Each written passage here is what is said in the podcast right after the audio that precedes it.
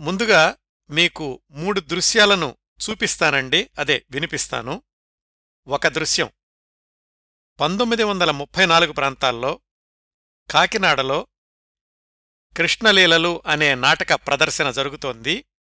వేమూరి గగ్గయ్య గారు కంసుడిగా సింహ గర్జనలతో నటిస్తున్నారు. ఆయనకు ధీటుగా పద్యాలు పాడుతూ శ్రీకృష్ణుడి పాత్రలో నటిస్తున్న నటుణ్ణి చూసి ఆశ్చర్యపోవడం ప్రేక్షకుల వంతయింది. వేమూరి గగ్గయ్య గారినే ఎదిరించే నటుడా ఇతడు అనుకున్నారు. ఆ శ్రీకృష్ణుడు పాత్రధారి కళ్యాణి రాగంలో పాడుతున్న పాటలకు ప్రేక్షకులు వన్సుమోర్లు మీద వన్సుమోర్లు కొట్టారు. ఒక్క ప్రదర్శనతో తనివి తీరక ఐదు రోజులు అదే నాటకాన్ని మళ్ళీ మళ్ళీ అడిగి మరీ వేయించుకున్నారు. ఐదో రోజున ఆ శ్రీకృష్ణ పాత్రధారిని ఏనుగు మీద ఊరేగించి సన్మానం చేశారు. కళ్యాణి రాగంలో పాటలు పాడి ప్రత్యేకమైన నట గాయకుడిగా గుర్తింపు తెచ్చుకున్నాడు అని చెప్పి ఆయనకు మాస్టర్ కళ్యాణి అని బిరుదిచ్చారు. అంతే ఆ రోజునుంచి ఆయన అసలు పేరేమిటో ఎవళ్ళకీ తెలీదు. మరణించేదాకా ఆయన పేరు మాస్టర్ కళ్యాణినే చాలామంది మాస్టర్ కళ్యాణి అంటే అదేదో నటీమణి పేరు అనుకుంటారు. కాని ఎనభై తొంభై సంవత్సరాల క్రిందటి నాటకాలతో పరిచయం ఉన్న వాళ్ళందరికీ కూడా మాస్టర్ కళ్యాణి అంటే ఆ రోజుల్లో రంగస్థలం మీద సూపర్ స్టార్. ఇప్పుడు మరొక దృశ్యం చూపిస్తాను. పంతొమ్మిది వందల ముప్పై నాలుగులోనే మొట్టమొదటిసారి ఒక తెలుగువాడు పూర్తిగా మద్రాసులోనే షూటింగ్ చేసిన సినిమా సీతా కళ్యాణం విడుదలయ్యింది. ఆ తెలుగువాడే పివి దాసు గారు ఆయన గురించినటువంటి ప్రత్యేక కార్యక్రమంలో చాలా విశేషాలు చెప్పాను. అయితే ఆ సీతాకళ్యాణం సినిమాలో శ్రీరాముడి పాత్ర వేసిన ఆయన గురించి మాత్రం ఆ కార్యక్రమంలో చెప్పలేదు. తెలుగు టాకీ చరిత్రను జాగ్రత్తగా గమనిస్తే వెండితెర మీద రామాయణం కథతో వచ్చినటువంటి రెండవ టాకీ ఆ సీతాకళ్యాణం మొట్టమొదటిగా రాముడి కథతో వచ్చినటువంటి టాకీ చిత్రం పాదుకా పట్టాభిషేకం. అందులో రాముడిగా నటించింది ఎడవల్లి సూర్యనారాయణ గారు. ఆ రెండో రామాయణం కథ సీతాకళ్యాణం దాన్లో రాముడి పాత్రధారి మనం మొదటి దృశ్యంలో చూసినటువంటి మాస్టర్ కళ్యాణి. అంటే తెలుగు టాకీల్లో రెండవ రాముడు మాస్టర్ కళ్యాణి గారన్నమాట. అలాగే మొట్టమొదటి సీతాకళ్యాణంలోని రాముడు మాస్టర్ కళ్యాణి అని ప్రత్యేకంగా చెప్పుకోవచ్చు. ఆ విధంగా కూడా సీతాకళ్యాణం చిత్రానికి తెలుగు చలనచిత్ర చరిత్రలో ఎలాగైతే ఒక ప్రత్యేకత ఉందో అందులోని రాముడి పాత్రధారి మాస్టర్ కళ్యాణికి కూడా అంత ప్రత్యేకత ఉంది అని చెప్పుకోవాలండి. ఇప్పుడు మూడవ దృశ్యం చెప్తాను. పంతొమ్మిది వందల డెబ్భై ప్రాంతాల్లో తూర్పుగోదావరి జిల్లాలో కాట్రావులపల్లి అనే ఒక పల్లెటూళ్ళలో పానుగంటి లక్ష్మీ వెంకాయమ్మ గారి పేరు మీద ఒక సత్రం ఉండేది. ఇప్పుడు కూడా ఉందో లేదో మరి నాకైతే తెలీదు. ఆ ఊరి మీదగా నడుచుకుంటూ వెళ్ళేటటువంటి బాటసారులు అలాంటి వాళ్ళు అందులో అప్పుడప్పుడు విశ్రాంతి తీసుకుంటూ ఉండేవాళ్ళు అలాగే నిలువ నీడలేని బిచ్చగాళ్ళు అందులో తలదాచుకుంటూ ఉండేవాళ్ళు ఆ సత్రంలో పంతొమ్మిది వందల డెబ్భై ప్రాంతాల్లో భార్యాబిడ్డలతో పూటగడవని దిక్కుమాలిన స్థితిలో అనారోగ్యంతో అత్యంత దీనంగా సావురాక బ్రతకడం అన్నట్లుగా బ్రతుకుతున్నాడు ఒక ఆయన. ఆయనే కళ్యాణి రాగాన్ని తన పేరుగా మార్చుకుని రంగస్థలం మీద తిరుగులేని నటుడుగా ఒక వెలుగు వెలిగి మొట్టమొదటి సీతాకళ్యాణం సినిమాలో రాముడి వేషం వేసిన మాస్టర్ కళ్యాణి. అంత దుర్భరమైన స్థితిలో ఆంధ్రప్రదేశ్ నాటక అకాడమీ వాళ్ళిచ్చే నెలకి నలభై రూపాయలతో జీవితాన్ని గడిపి పంతొమ్మిది వందల డెబ్భై నాలుగులో కన్నుమూశారాయన. ఇది ఒక నటుడి కథ విషాదాంతమైన కళాకారుడి జీవితగాథ. వందేళ్ళ క్రిందట రంగస్థల నటీనటుల్లో చాలామంది పూర్తికాలం నటనను నమ్ముకున్నవాళ్ళే అంటే నటననే వృత్తిగా చేసుకున్నవాళ్ళు అలా నటననే వృత్తిగా చేసుకున్న కళాకారుల్లో నటనలోనూ జీవితంలోనూ కూడా ఉన్నతంగా గౌరవప్రదంగా జీవించిన వేమూరి గగ్గయ్య గారు స్థానం నరసింహారావు గారు ఇలాంటి వాళ్ళ గురించి కూడా మనం చాలా విశేషాలు మాట్లాడుకున్నాం. ఆ తరంలోనే ఈ కళాకారుల జీవితాల్లోని మరొక దయనీయమైన కోణానికి ప్రతినిధి మాస్టర్ కళ్యాణిగారు అని చెప్పుకోవచ్చు. ఆయన గురించి లభ్యమవుతున్న పరిమిత సమాచారానికి వెళితే మాస్టర్ కళ్యాణి ఆ రోజుల్లో ఆయన అసలు పేరు ఏమిటో ఎవరికీ తెలిసేది కాదు. అలాగే ఆయన ఊరు ఏమిటో కూడా ఎవరికీ తెలిసేది కాదు. ఎందుకంటే ఎక్కడ నాటకం ఉంటే అక్కడికి వెళుతూ ఉండేవాళ్ళు అదే తన ఊరుగా చేసుకుంటూ ఉండేవాళ్ళు నిజానికి మాస్టర్ కళ్యాణిగారి అసలు పేరు నముడూరు వెంకట్రావు. ఆయన పుట్టింది అమలాపురం పంతొమ్మిది వందల పద్నాలుగో సంవత్సరంలో. వాళ్ళ నాన్నగారి పేరు పేరయ్య దీక్షితులు అమ్మగారి పేరు సుబ్బమ్మగారు వాళ్ళు పెద్దగా ఉన్నవాళ్ళేమీ కాదు. అందుకని చదువు సంధ్యల మీద ఎక్కువగా కేంద్రీకరించేటటువంటి పరిస్థితి కూడా లేదు. ఏదో స్కూలుకైతే వెళుతూ ఉండేవాడు. కాకపోతే చిన్నప్పటినుంచే ఈ నముడూరు వెంకట్రావుకి పాటలు పాడడం అనేది అలవోకగా అలవాటైపోయింది. ఆ గొంతులో భావాలు రాగాలు ఇమిడిపోయేటటువంటి గాత్ర సౌలభ్యం చిన్నప్పటినుంచే వచ్చింది. కురుమద్దాలి రామచంద్రరావు గారని ఆ రోజుల్లో ఒక హార్మోనియం వాయించి ఆయన ఉండేవాడు. ఆయన పద్య నాటకాలకి దర్శకత్వం కూడా చేస్తూ ఉండేవాడు. ఆయన శ్రీకృష్ణ హ్యాపీ క్లబ్ అనే నాటక సంస్థను ప్రారంభించి రామదాసు అనే నాటకాన్ని తయారు చేస్తున్నారు. అప్పుడు ఇంకా స్కూల్లో చదువుకుంటున్నటువంటి ఈ నముడూరి వెంకట్రావు ఆయనకి పరిచయం అయ్యాడు. అతను పాడేటటువంటి పాటలు దానిలో ఉన్నటువంటి గాత్ర సౌలభ్యం మాధుర్యం అవన్నీ గమనించిన కురుమద్దాల రామచంద్రరావు గారు ఈ నముడూరు వెంకట్రావు అనే కుర్రాడితోటి రామదాసు నాటకంలో రఘురాముడి పాత్రను వేయించారు. ఆ నాటకంలో నముడూరు వెంకట్రావు గారు వేసినటువంటి రఘురాముడి పాత్ర ప్రేక్షకులకు విపరీతంగా నచ్చింది. అక్కడ్నుంచి కురుమద్దాల రామచంద్రరావు గారే ఆ కుర్రవాడికి పాటలు అవి నేర్పడం ప్రారంభించారు.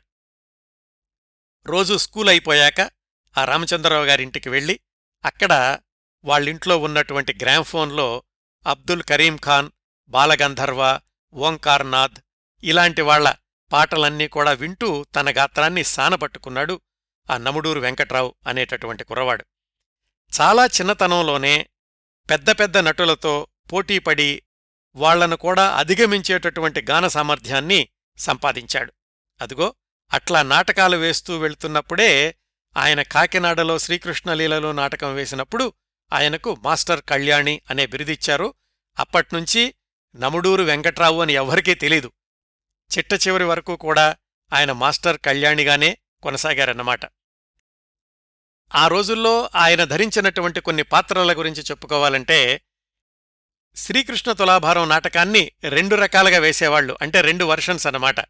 ఒక శ్రీకృష్ణ తులాభారంలోనేమో ఈ మాస్టర్ కళ్యాణి గారు శ్రీకృష్ణుడిగా వేస్తే కపిలవాయి రామనాథ శాస్త్రి గారు నారదుడిగా వేస్తుండేవాళ్ళు రెండో రకం శ్రీకృష్ణ తులాభారంలోనేమో స్థానం నరసింహారావు గారు సత్యభామగా కపిలవాయి రామనాథ శాస్త్రి గారు శ్రీకృష్ణుడిగా వేషం వేస్తే మనం మాట్లాడుకుంటున్న మాస్టర్ కళ్యాణి ఆయన నారదుడుగా వేస్తూ ఉండేవాడు.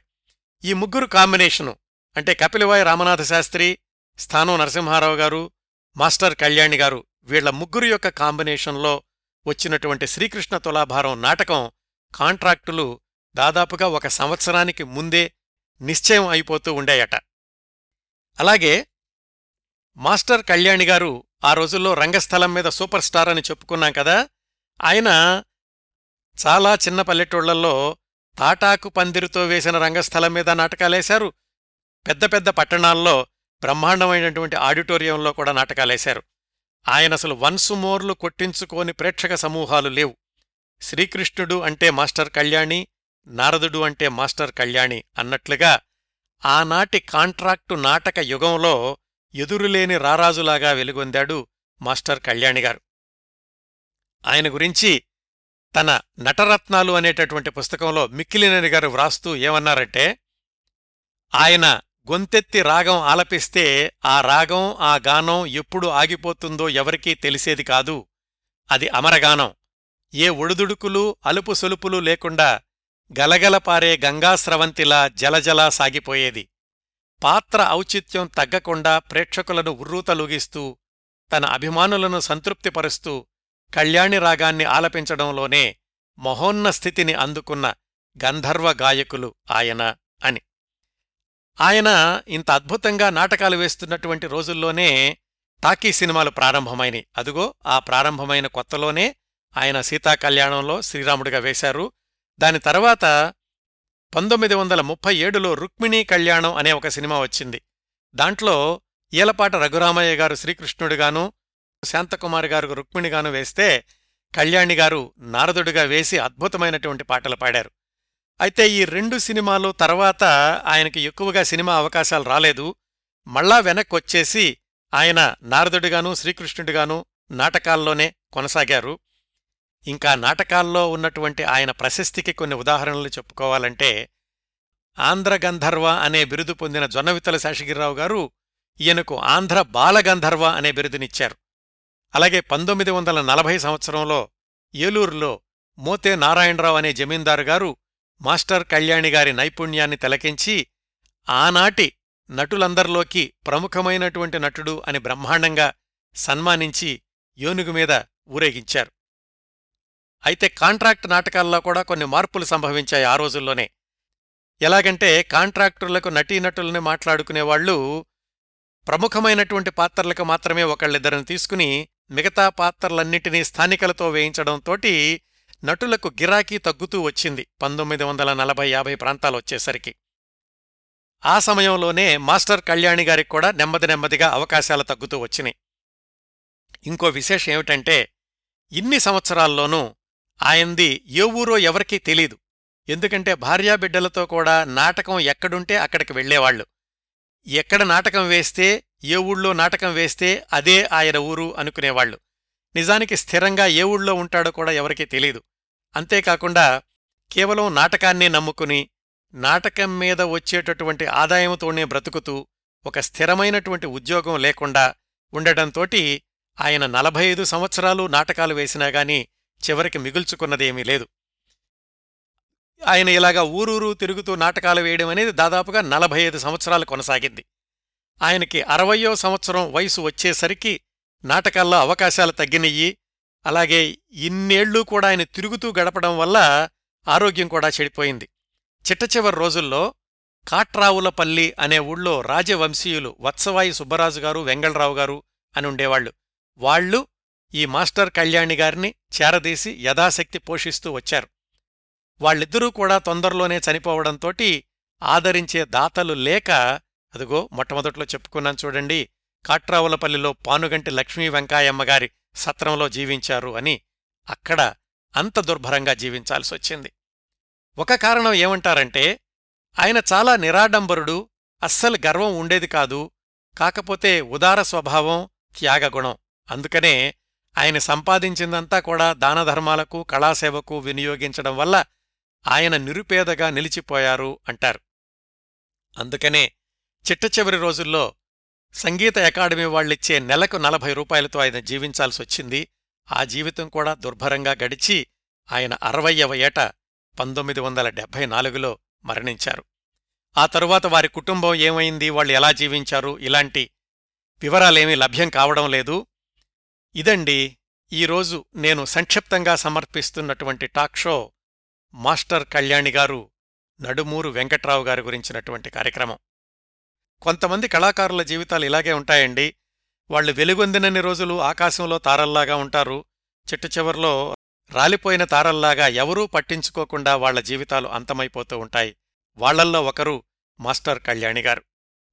మాస్టర్ కళ్యాణి గారి గురించినటువంటి వివరాలు సేకరించడానికి నేను సంప్రదించిన గ్రంథాలు మిక్కిలినేని రాధాకృష్ణమూర్తి గారు రాసిన నటరత్నాలు అనే పుస్తకం అలాగే మొదలి నాగభూషణ శర్మ గారు రాసిన తొలినాటి గ్రామ్ఫోన్ గాయకులు అనేటటువంటి పుస్తకం. వారిరువురికి కూడా కృతజ్ఞతలు తెలియచేస్తున్నాను. ఈరోజు కార్యక్రమం నేను సంక్షిప్తంగా సమర్పిస్తున్నానండి. కారణం ఏమిటంటే నేను విదేశాల్లో ఉండడం సమగ్రమైనటువంటి కార్యక్రమం చేసే పరిశోధనకు సమయం లభించకపోవడం వల్ల ఈ సంక్షిప్తమైనటువంటి కార్యక్రమాన్ని సమర్పిస్తున్నాను. ఈ కార్యక్రమాలను ఆదరించి అభిమానిస్తున్న శ్రోతలందరకు హృదయపూర్వకంగా కృతజ్ఞతలు తెలియచేస్తున్నాను. మళ్ళీ వారం మరొక మంచి కార్యక్రమంతో కలుసుకుందాం. అంతవరకు నవ్వుతూ ఉండండి. మీ నవ్వులు పది మందికి పంచండి.